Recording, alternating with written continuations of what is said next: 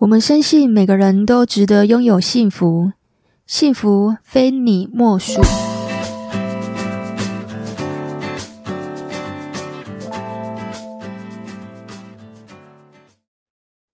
今天很高兴来邀请到 Karen，她有来参加过我们四十一集价值观不合该怎么办呢？欢迎 Karen。大家好，我是 Karen，我是精油芳疗师。那很高兴菲菲老师能够邀请我再一次上他的节目。那今天这一次的主题是疗愈系。那在访谈之前，我们有聊到说，哎，疗愈系一定要谈分手吗？那后来我们想想聊一聊之后，我就觉得，哎，我想要来做一个可以疗愈单身的女性，或者是刚结婚。也或者是遇到婚姻有状况的时候，然后让大家对于感情还是充满的正向的能量，这样。哇，Karen 讲的好好哦，你怎么理念跟我好像啊？我也觉得结婚蛮好的，但是我们身边好像太多人都说结婚不好，跟老公经历了一些状况，然后今天来跟我们分享他的婚姻故事，可以聊聊你跟老公怎么认识的吗？其实我们是透过朋友介绍，然后先生一开始其实不是符合我想要的条件。那其实我相信每个女生心目中都会有一个设定条件的一个男主角，但很不巧的就是我老公什么条件都没有符合，可是他唯一符合的就是他是一个可以成为好老公的一个条件。我觉得就这个条件就深深的打动了我。那我们交往的时候是刚好遇到疫情，疫情这段时间让我们的感情迅速的升温。我们其实，在交往过程当中有提到要不要结婚这件事情。当然，我们要进入到下一个阶段，其实是有一点犹豫的。毕竟我们相处的时间、交往的时间比较短，因为我们才交往九个月，所以要长长久久的走下去。所以就我们就决定。前往呃，就是迈向结婚这一条道路。刚刚 Karen 有讲说，老公好像一开始不太符合原本的白马王子的条件哦。可是你还是后来想嫁给他啊？他一定有符合一些你认为他适合当老公的特质。你来跟听众朋友们分享，你怎么判断老公哪适合当老公的条件？我觉得先生他打动我的原因是，他是一个宅男。很内向害羞，可是当牵起我的手的那一天，他其实是鼓起了很大的勇气。在交往的过程当中，其实他是一个非常体贴细心的男生。然后很多就是交往的，呃，他对很多的日期他都会记得很清楚。我喜欢吃的，我不喜欢吃的，他都记得很清楚。那我觉得最让我感动的一件事情是，他下载了小月历。不知道女生们，你们知道什么是小月历吗？它就是记录我们女生的经期的时间。这个 app，有一天我就翻到他的手机，想说他怎么会有这个 app？然后我就问他，他就很害羞的跟我讲说。呃，因为我要记录你你的生理期来的哪一天，不会让你觉得生理期的痛。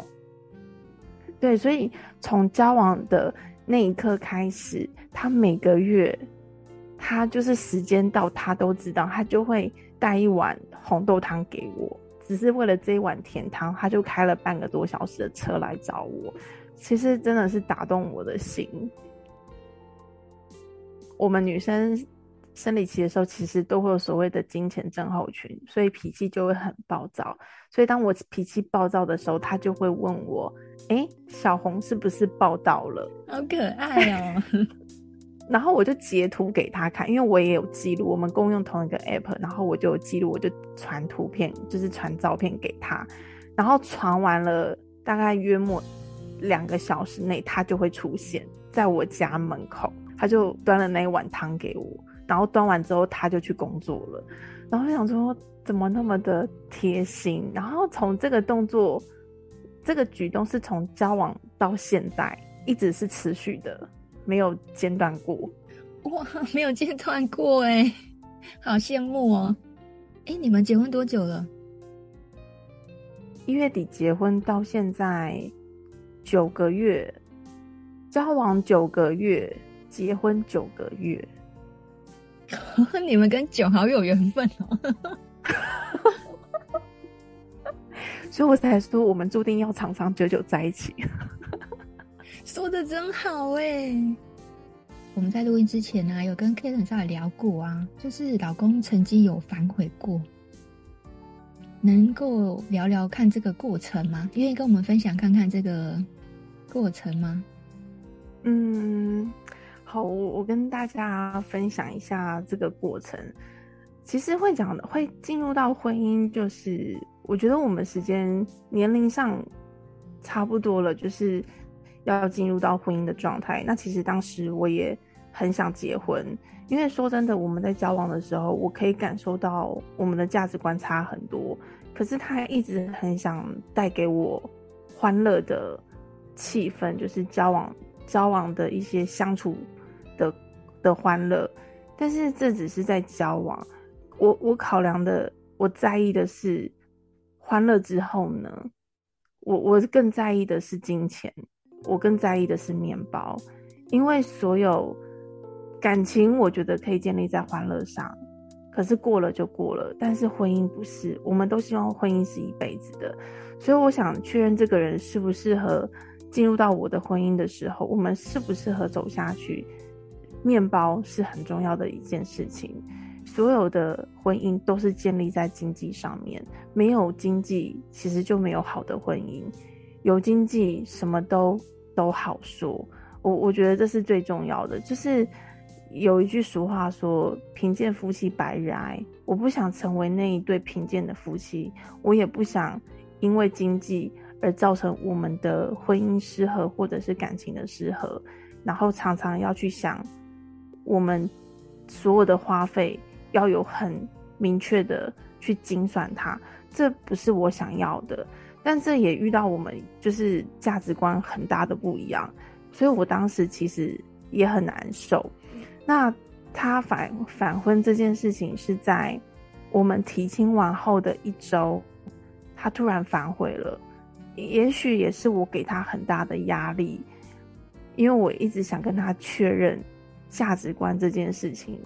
经济这件事情，那这也是他的弱点。坦白说，我我觉得我就像一把针，一直刺他，一直刺他。我想要他给我承诺，我想要他给我答案。后来我就想一想，好像不太需要。为什么我一定我一定要在这个这个节骨眼或这个洞一直去钻？那我就想说，我就会想要看他的优点，他带给我什么东西，就是。他带给我欢乐，带给我前所未有的没有跟未来。那我觉得这个未来是，我可以感觉得到我们的相处是，他爱我比我爱他来得多。对，我后来就觉得说，我应该看重的是这个，而不是而不是金钱这个问题。可是我就像那一把针，我就一直刺他，所以他就退缩了。即便他很爱我。他很喜欢我，很看重我，但是我这个针一直刺他，往里往他里心里去刺，他还是受伤。所以在提经后的一周，他就跟我说，他受不了了这个压力，所以他就跟我说，他想要缓一缓，可以吗？当然不是说不结婚，是再缓一缓。然后我当下听了。我很冷静的跟他说：“嗯、你你想清楚就好，没有关系。我觉得也不用那么急。可是其实当下我是很受伤的，我并没有一开始就告诉他我内心的情绪跟内心的伤害，因为他是一个，因为我先生是一个很内向、很内敛的人，他是什么都不说。可是我是像机关枪一样。”我就像机关枪一样，我就一直 biang biang biang biang biang，一直对他开枪。我把我所有的情绪都告诉他，可是他给我的回馈永远都是，他永远都接受我的我的情绪，然后永远都接受我的要求。但是我对他的要求不见得是他要的。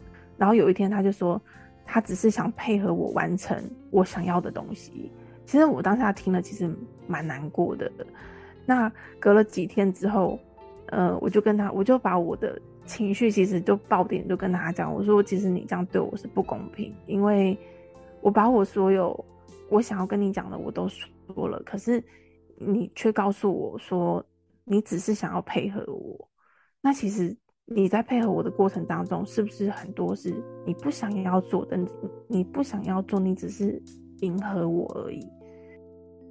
那时候又面临到跨年，对，然后面临到跨年，然后我们那时候感情其实其实真的是陷入一种就是很焦灼的状态。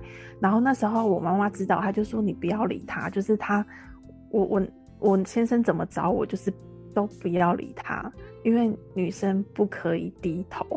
”对，她说不是，也不是说不能低头，而是你不要。让对方觉得我们不能没有他，所以我很心里其实很受伤。可是我必须表现出我不能只有你这样子，对，所以我我我那时候真的我也很焦虑啦。其实其实就是很受伤。然后我记得那时候是圣诞节，然后本来说好要一起出去玩，然后变成只有我一个人出席。呃，我跟我姐的圣诞圣诞旅程这样子，那那时候我姐也不知道我发生什么事情，她只知道说，哎、我们已经提亲了。可是我当下没有告诉她，她反悔这件事情，所以我就在白天要很欢乐的面对他们，但其实我背地内心是很痛苦的，很痛苦这样子。然后在圣诞节的隔周就是。跨年啊，然后那时候因为那个礼拜，其实我们一直都不断的在沟通这件事情，然后也有把就是双方的情绪面都有提到，都有提到，都我们都有沟通。我们有好几个夜晚应该是大哭吧，对，就是感感觉的问题啊，就是说，诶，他面临到什么样的压力？他不想结婚的点是什么？为什么他想要？往后延这样子，我们有稍微提到，然后他就在十二月三十一号的时候，他就送我去搭高铁，我就南下了这样子，因为他其实也很想跟我过跨年，可是我就是不想跟他过，我就是很故意，就是不想跟他过跨年这样子，对，因为我觉得你折磨我，你折磨我，我就想折磨你，好像都是这样。对，然后到头来其实就是折磨自己啊，没错没错，其实到最后都是折磨自己，嗯，对，那那就是真的经过无数的讨论之后，我们就在跨完年一月了，一月中他就很积极的，很他他很积极的在回头找我，然后一直想要跟我妈就道歉，他觉得呃为什么他会悔婚这样子，就是他跟我妈见面的时候。我妈第一句话只说：“我女儿哪里做对不起你的事情，你要这样子对她。”对我，我妈就当场这样对她讲，她她就跟我妈说：“都都是她不好啊什么的。”所以她其实很后悔，她觉得我很好，她觉得我很好，只是她没有自信可以娶到我这么好的太太这样子，她是这样说啦。但我也这样觉得，我就这么好啊。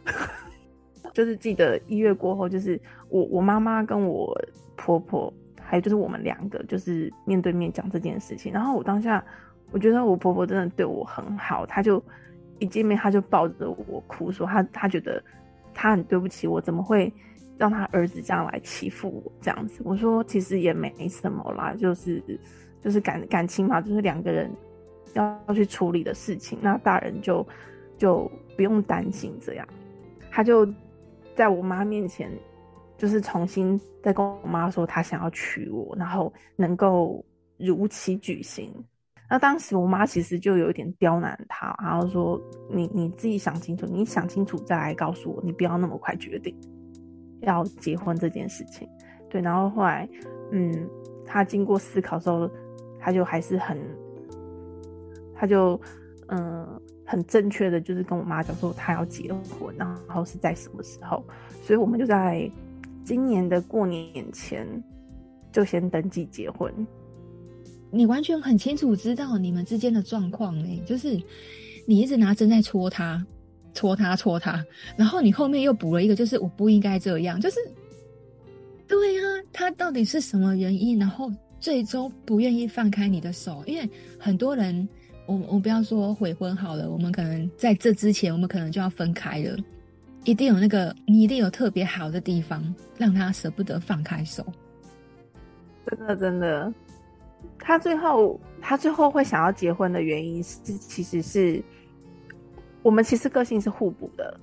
虽然我我觉得我可能内在我可能内在也不是一个非常有自信的人，可是跟他在一起，他会觉得他感受到的是我的正向带给他欢乐，然后带给他前所未有的人生的新的旅程。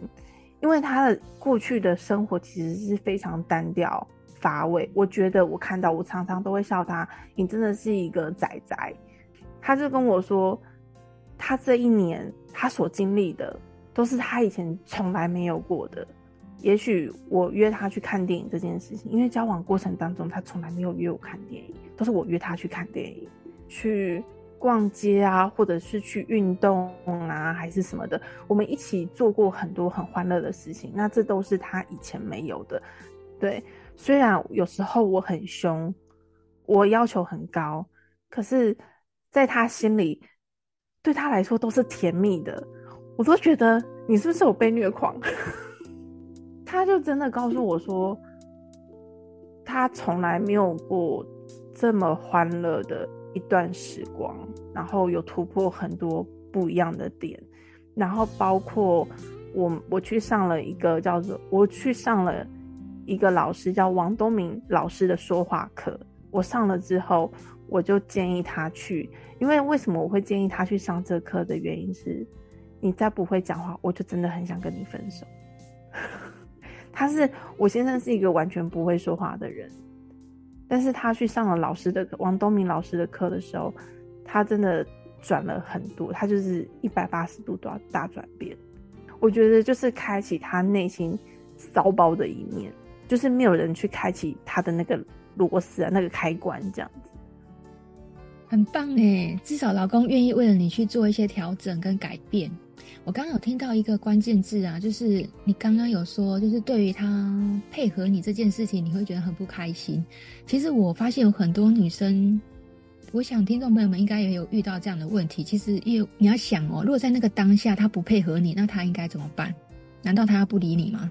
还是说，难道他要跟你吵吗？这都听起来都不是上上策啊。所以，唯一他当下他能够选择是只有配合你啊。可是当下女生又会很不开心哦。但你事后你去想想看，其实配合你是对他最好的答案跟最好的做法。假设我现在问你啊，你现在回想，你会觉得他配合你还会有不对吗？不会，不会有不对啊。我觉得很好，我就认为他就是要配合我。可是你刚好说他配合你，你不开心呢？配合我不开心，就是他完全的配合你，其实你是不开心的。哦，这一段是因为他没有告诉我他的委屈，是他不想做。有些事情是他不想做，他只是配合我。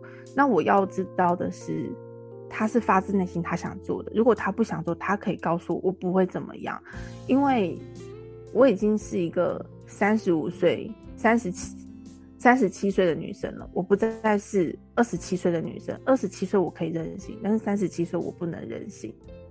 所以，我我觉得这是我自己的转，我自己感情的转化。以前我可能会很任性，但是现在我不一样了。我我看到，我刚才一开始我说，我看到的是我先生的优点，我要看他的优点。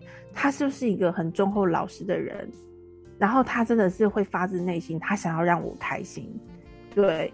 那对于他不想做的事情，我希望他可以告诉我他真正的感受，我们可以一起去面对，而不是你独自去面对你你不喜欢的感受，这都是可以讨论的。嗯，好，我 take 到了。就像你来第一次节目的时候，第四十一集，有说过价值观不合该怎么办嘛？那一集其实你好像我们也有聊到说，小女孩跟女人有什么不一样？嗯，对，小女孩跟女人真的不一样，是会蜕变的。那小女孩变成小女人，其实都是经过感情的蜕变跟伤害，经过伤害才会有蜕变。那结婚后啊，你好像跟老公有经历过一段很艰难的时刻啊。啊，讲到这个艰难的时刻，其实就让我，这艰难的时刻真的就是我们的婚姻才刚开始，他就面临到他身体的状况，他呃椎间盘突出开刀，我们前前后后看了很多的医生，然后决定开刀这件事情。那进入到开刀到术后的复健，因为术后的复健，他其实进入了另外一个低潮。我没有办法感受到他的疼痛，我只是觉得他还很年轻，应该很快就复健。我完全没有感受到他的感受，所以我我也许我就忽略了。那在这过程当中，我们去了教会，然后我感受到他的彷徨跟无助，所以我们就一起透过祷告的力量来增加他的信心，然后帮助他走过他的低潮。那我当我知道我没有感受到、没有注意到他内心的感受的时候，是他把他的 FB 给删了。我很好奇，也很纳闷。虽然他以前很少在玩 FB，那他认识我之后，他也开始重新玩起了 FB，就是看一下一些东西这样子。然后我就问他说：“你怎么把 FB 删了？”他说：“你发文还是可以 take 我啊，没有问题，我没有删。”我说有啊，你的你的 app 删了，然后他就跟我说，他术后的状态没有很好，然后看着大家都出去玩，他其实很受挫，他也很想出去，也很想陪我出去玩，可是他现在这个状况可能没有办法，所以他就暂时把这个社群媒体都关闭这样子，然后我听到了就觉得。我我怎么会没有站在他的角度替他着想？只是一昧的希望他赶快复健。对，就是一就是 又是针一直刺他这样子。嗯，但有时候我也许我我太过严厉，会造成他的伤害。这时候我就会要，当他告诉我的时候，我就要提醒自己，我不可以太过严厉，因为每一个人的状态都不一样。我我平时有在运动，对于一些肌耐力的训练我可以，但不代表他可以。尤其是他在术后开刀开完刀的时候，他身体其实是最虚弱的，不管是身体还是心灵，他都是虚弱的。他需要有一个人能够支持他，那支持他的这个角色跟这个人就是我，因为我是他太太，我更要跟着他一起走过，陪他度过这些难关。这段期间，我我其实也蛮难过我的。我难过的是，有时候我们出去玩，他不能去，只能我自己出门，或者是我我要看着他，我要陪他，我要牺牲我的玩乐。其实我也很痛苦，其实都有痛苦，只是我们慢慢透过信仰，透过祷告，一步一步的走出来。我感受到他的彷徨，然后。就是去帮助他，虽然我不知道我能做什么，那我觉得就是跟他站在同一阵线，然后站在他的角度跟他的立场，跟着他度过这些难关，这是我唯一能做的。不管说什么或是鼓励，其实我也一直在学习怎么去疗愈。也许这也是我人生的课题，我也正在修这一门课。我觉得你已经做的蛮好了耶。还在进步当中，希望可以更好。因为我觉得自自我醒觉这件事情，它是有一个主动性的，就是我自己是愿意，然后去主动的去观察到对方的需要。跟别人来提醒我，我觉得那个又不太一样哦。但是你现在会变得是，我听起来是有的时候，即便你可能刺伤了他，但是你还是会自我反省，然后我会觉得说，嗯，我现在这个时候应该要多鼓励他，我现在应该要多做一些什么。陪伴才是最重要的。我刚有听到一个很关键的地方，就是陪伴才是最重要的。嗯，真的是陪伴是陪伴，真的是一件非常非常重要的事。它看似很不起眼，可是它这两个字的奥妙真的很深刻。对，真的真的太深刻了。对，有福同享，有难同当。我刚刚讲这句没错。其实很多夫妻或者是情侣都熬不过所谓比较艰难的时刻，可能即便刚刚 K 人都会觉得说，嗯，我觉得面包很重要，可是他会在面包只是一个属于经济的基础的部分，可是该有的鼓励啊、陪伴啊，跟他不断的在自我提升自己的这个醒觉能力，我觉得我挺佩服他的耶。好，Karen，我们最后一段呢，你好像有一首歌想要送给老公，对不对？是什么歌？呃，我想到一首歌叫做呃，是范玮琪的《启程》。其实这一段呢，这一首歌其实就让我们，就是让我，其实就是想到我们从交往到进入婚姻，到遇到问题，我们在每一个 moment，我们怎么去经历的，还有我们怎么去。解决我们这些问题，一起去面对困难，然后去度过难关。我们先来听范玮琪的《启程》。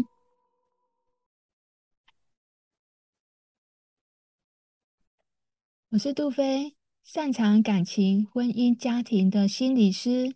如果你喜欢我们这一集节目，就在底下留言跟我说哦，你对这一集的想法。你的评价会给我很大的动力，让我制作更好的节目。